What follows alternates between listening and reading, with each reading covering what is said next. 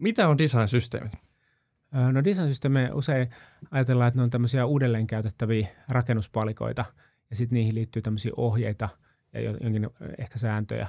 Et, et, mutta perusidea on, että saadaan mahdollisimman helposti ja nopeasti tehtyä asioita.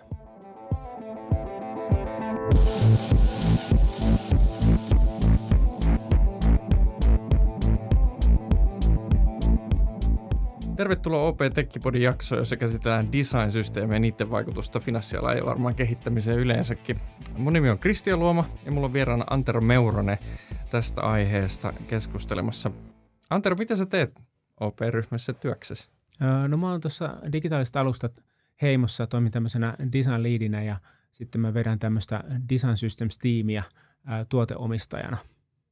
Sä mainittikin tuossa jo design-systeemeistä, se on ollut aika nouseva trendi, että mitä siihen liittyy, että käytetään uudelleen komponentteja. Miksi design-systeemit on, on kasvattanut suosiotaan viime aikoina? No siinä on, design-systeemissä on ehkä monia hyötyjä, ää, mitä ehkä, tämä uudelleenkäyttöys on yksi, mutta ehkä se suurin hyöty on tämä tämmöiset ää, merkittävät tuotekehityskustannussäästöt. Mm. Että se on, se on ehkä yksi, että moni yritys on ymmärtänyt, että turha keksiä pyörää uudelleen moneen kertaan, että, että kannattaa rakentaa design-systeemiä ja sitä kautta hoitaa tämmöisiä brändiin ja muotokieleen liittyviä asioita. Mm, mutta eikö, eikö totta, että asiakkaan näkökulmasta toinen on myöskin se, että asiat on vähän helpommin tunnistettavia? Kyllä, kyllä. Että siinä kyllä saa näihin palveluihin tämmöistä yhdenmukaisuutta ja jos sillä yrityksellä on joku vahva brändimielikuva, mitä ne haluaa synnyttää, niin se on kyllä helposti. Miten ne... nämä ongelmat ratkaistiin niin kuin aikaisemmin? Kyllähän maailmassa on softaa designattu jo vuosisatoja, mutta miksi me puhutaan, no ei nyt ehkä vuosisatoja, mutta miksi me puhutaan nyt vasta design-systeemistä? No tämä on ehkä yksi, yksi taas tämmöinen niin kuin kehitysaskel. Että ainahan on ollut pitkään tämmöisiä esimerkiksi tyylioppaita tai erilaisia Totta. Brändiohjekirjoja. Se vanhoin, vanhin, mitä on kuullut, että tämä NASAn tekemä joskus äh, kuusikymmentäluvulla on se ehkä vanhin, mitä on tehty. Mutta niissä on usein näissä haasteina näissä tyylioppaissa ja brändiohjeissa on, että siinä on hirveän paljon tulkintaa. Mm. Et nyt on päästy ehkä se yksi askel eteenpäin, jotta kaikki asiat on koodina. Niin. Se on helppo tuoda se mille tahansa alustalle, kun se on koodissa ja se on helposti ylläpidettävää, hyvin dokumentoitu ja muuta. Että tämä on, tämä on ehkä se suurin iso ero. Ja sitten ne, että aidosti nämä työkalut, sekä suunnittelija ja koodarin työkalut alkaa niin kuin keskustelemaan keskenään. Silloin me saadaan se nopeus ja se vauhti ja se helppous. Ja ehkä tärkein on huomata tässä se, että se kommunikaatio paranee ja yhteistyö. Kyllä. Eli, eli designereiden ja koodarien, koodarien välillä on nyt niin kuin uusi yhteinen kieli. Ja, ja sitten se on usein aika työkalusidonnaista, mutta mut samat periaatteet riippumatta siitä, että et design muotoillaan ikään kuin koodiksi asti. Kyllä, kyllä. Ja sitten ehkä usein ajatellaan, että nämä on hirveän tämmöistä, että halutaan määrittää liikaa, mutta tässä on myös tämmöinen open source-ajattelu. Mm. Että kuka tahansa organisaatiosta voi kehittää sitä, jolla on ne parempi näkemys, että mikä se ongelma on tai mikä se haaste on.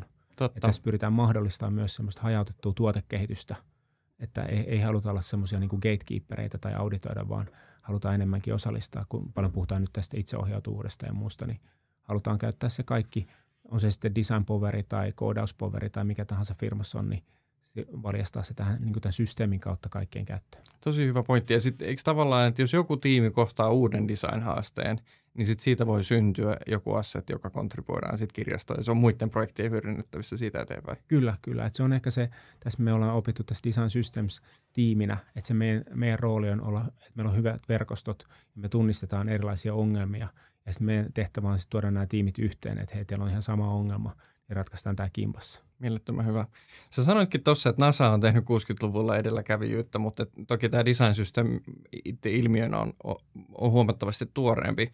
Ketä sä sanoisit, että on, on sellaisia niin kuin design system -ajattelun ajatusjohtajia? No siis tietysti tässäkin on pitkät perinteet, mutta ehkä Google kun perusti joskus, tai heiltä tuli tämä material design, tämmöinen, ehkä se on enemmän design kuin koodikirjasto, mutta tämmöinen, niin se oli ehkä semmoinen edelläkävijyys. Jaetut periaatteet siitä, että miltä interaktiot ja, ja niin kuin komponentit näyttää. Kyllä, kyllä. Ja niillä oli tämmöinen paperin käsite siellä, minkä he toisivat niin kuin laajasti, laajasti koko maailmalle. Mutta ehkä toinen ää, tämmöinen edelläkävijäyritys on tämä Airbnb. Ää, sitä paljon käytetään, että he on aika, heillä on tämmöinen vaikka yhdeksänkymmentä prosentin kattavuus tästä design-systeemistä heidän kaikissa palveluissa.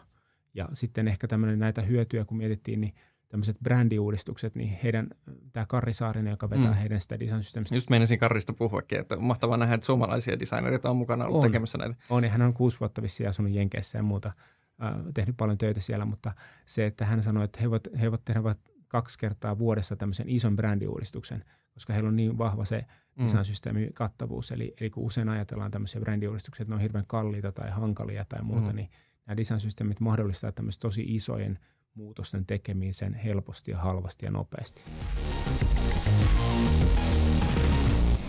Mikä tekee tästä design-systeemistä nyt sitten ajankohtaisen? Sä sanoitkin, että, että toi niin kun teknologian saatavuus, tämän ilmiön tunnettuus ähm, on, on yksi, sitten toki ne tehokkuushyödyt, ähm, mitä, mitä me kaivataan. Mutta osaako nostaa jotain muita tekijöitä, mitkä tekee siitä nyt ajankohtaisen?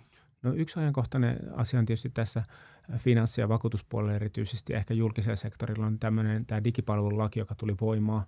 Ja siellä on tämmöisiä aika, aika niin kuin, äh, on tämmöisiä tiukkoja saavutettavuusvaatimuksia, että Heli Eskaniemi kävi tässä puhumassa aikaisemmin Techipodissa just näistä saavutettavuudesta, että sitä en ehkä niin tarkasti käy tässä, mutta lähinnä tässä on se perusidea, että tällä design-systeemillä esimerkiksi pystytään kattamaan semmoinen kaksikymmentä–neljäkymmentä prosenttia niistä teknisen saavutettavuuden vaatimuksista. Ei sen takia tämä on ehkä ajankohtainen, että moni miettii myös tätä. Ja tiedän, että finanssi- ja vakuutusalalla tämmöisiä rakennetaan juuri tämän takia. Kyllä. Mitä sä sanoisit suomalaisesta design-systeemien ja design-systeem-ajattelun tasosta? Ketkä meillä on muita, jotka on, on kehittänyt tätä teemaa? No jonkin verran me tietysti sparrataan, että meillä on, meillä on otettu, yritetään niin kuin kerran kolmes kuukaudessa aina sparrata jonkun firman kanssa, mutta Elisa on tietysti ollut vahva. Elisa järjesti tämmöisen Design Systems-konferenssin täällä Suomessa toisena maailmassa vuonna kaksituhattakahdeksantoista. Okay. Silloin, silloin kun meidän tiimi perustettiin ja me oltiin niin kuin sillä innoissa, että, että ensinnäkin, että Suomessa järjestetään ne isoja iso juttuja ja sitten meillä oli just, just aloittanut tiimi siinä. Oli niin kuin ihan alla sillä niin kuin aallonharjalla tavallaan. Tietysti design-systeemistä on pitkään puhuttu, mutta silloin kaksituhattakahdeksantoista niin tosi paljon tapahtui. Ja sitten täällä oli Jenkeistä niin kuin kovimmat tyypit puhumassa, että se oli niin kuin sillain niin kuin aikamoinen. Että se, se oli musta hienoa, että Elisa järjesti tämmöisen. Toinen, mitä sparrallaan, niin tai on tarkoitus nyt tavata esimerkiksi Vaisalaa, mm. ä, Stora Ensoa, tämän, no K-ryhmällä on, on design-systeemi, että näitä on alkanut rakentua tänne. Joo, ja se on varmasti niin kuin tervettä, se inspiroi toinen toisiaan. Ainakin mä oon huomannut innovaatioasioissa, kun on vaihtanut ajatuksia muiden, jotka kärsii samoista haasteista tai mahdollisuuksista, niin tota, se aina opettaa tosi paljon. Mutta mitä, Antero, me ollaan tehty O P:llä sitten design-systeemien osalta? On ihan selvää tuon perusteella, mitä sanoit, että et tällainen on tarpeen. Missä me mennään? No me aloitettiin silloin kaksituhattakahdeksantoista, että, ää, että kaksi vuotta on rakennettu tätä. Meillä on aika hyvässä kunnossa, puhutaan usein tämmöisestä design-systeemin ydin on se design-tokenit, mihin on määritelty kaikki se brändi, ää, puhutaan vaikka logoista, typografiasta, ikoneista, mistä tahansa, mikä sitten voidaan viedä mille tahansa digitaaliselle alustalle, niin se on valmiina. Ja sitten me kehitetään tällä hetkellä semmoista React-komponenttikirjastoa, ää, joka on juuri näitä saavutettavuusvaatimuksia noudattaa. Niin tota, niitä integroidaan nyt, äh, tätä Reactia viedään web-projekteihin ja sitten meillä on taas mobiilipuolella näitä design-tokeneita integroidaan, jotta saadaan esimerkiksi tämmöisiä vaikka saavutettavia värejä sinne mm. O P-mobiiliin ja yritysmobiiliin ja tämän tyyppistä eri alustoille, iOS ja Androidia. Et me ollaan tämmöisessä integrointivaiheessa, että me ollaan tehty paljon työtä, mutta nyt niin kuin integroidaan niitä eri alustoille. Ja toivon mukaan no, Airbnb oli tämä yhdeksänkymmentä prosentin kattavuus, mutta meillä on nyt te, siitä on erilaisia laskelmia, että mikä meidän tämän, tämän hetken, mutta mm-hmm. sitä kasvatetaan koko ajan sitä kattavuutta meillä. No mistä sä oot ylpeä erityisesti O P-design-systeemin osalta, siinä mitä me ollaan saatu aika? No erityisen ylpeä on siitä, että täällä O P:ssä tehtiin tuossa äh, viime vuoden lopussa tämmöinen äh, designin kypsyysmittaus, äh, jonka teki tämä InVision yritys, joka on siis tehnyt tämmöistä, heillä on standardoitu mittari siihen, Jop. on tehnyt, tehnyt kaikki, kaikilla eri mantereilla tätä, ja kaikki, kaikki erilaisissa firmoissa eri toimialoita, niin me, meitä arvioitiin sillä.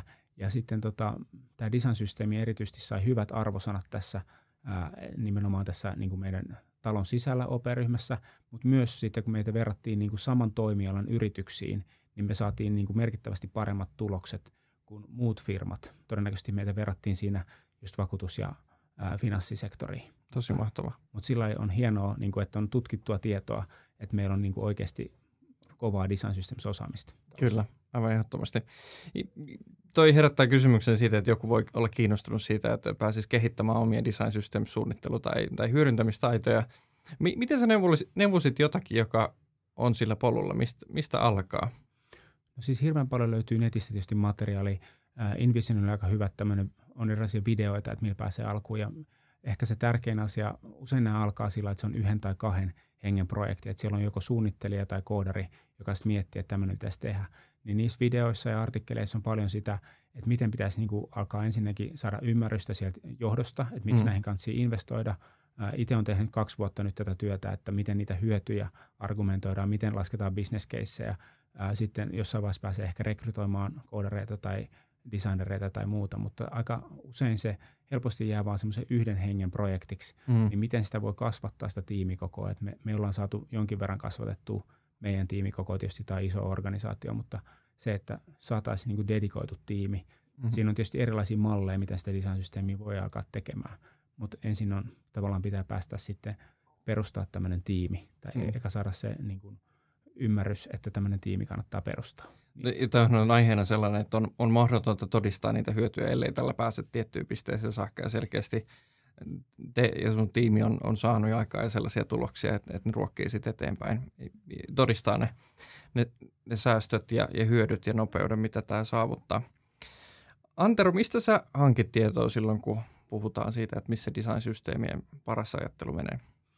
No onneksi näitä nyt, äh, esimerkiksi vaikka Mediumissa huomaan, että äh, viikoittain sinne julkaistaan paljon design-systeemeihin liittyviä artikkeleita. Et tietysti se ehkä Mediumin algoritmi tai joku tarjoakin niitä mulle aika paljon. Sä oot tykännyt niistä ennenkin. kyllä, kyllä, mutta mm. siis tuntuu, että nyt tästä kirjoitetaan todella paljon ja Joo. eri näkökulmista, että on sitten äh, asiantuntijan tai sitten ty- vaikka tuoteomistajan tai muun roolista, että löytyy paljon materiaalia, tietysti kaikki on englanniksi, että vielä ehkä tähän olisi hyvä, että joku kirjoittaisi vielä tästä ehkä vaikka suomeksi blogia tai jonkun kirjan tai muun, että et, et, et tämä ehkä vielä niin kuin popularisoituisi. Että tämä on tosi niin kuin aika usein tässä I T-alalla, niin monet asiat tapahtuu maailmalla ja sit, niistä puhutaan vain englanniksi. Mm. Et sit ne, ne ei ehkä semmoiseen yleiseen, yleiseen tietoisuuteen tuu.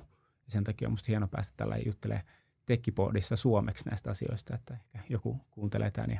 No just menisin ehdottaa, että, että jos nyt joku tajuaa tämän mahdollisuuden ja perustaa joko, joko niin kuin meetupin tai, tai sitten alkaa tekemään oikeasti podcastia, joka syventyy tähän teemaan tai sitten mahdollisesti kirjoittamaan sitä ensimmäistä suomalaista design systems-kirjaa, niin miten sut saa kiinni, koska suohan niiden pitää haastatella?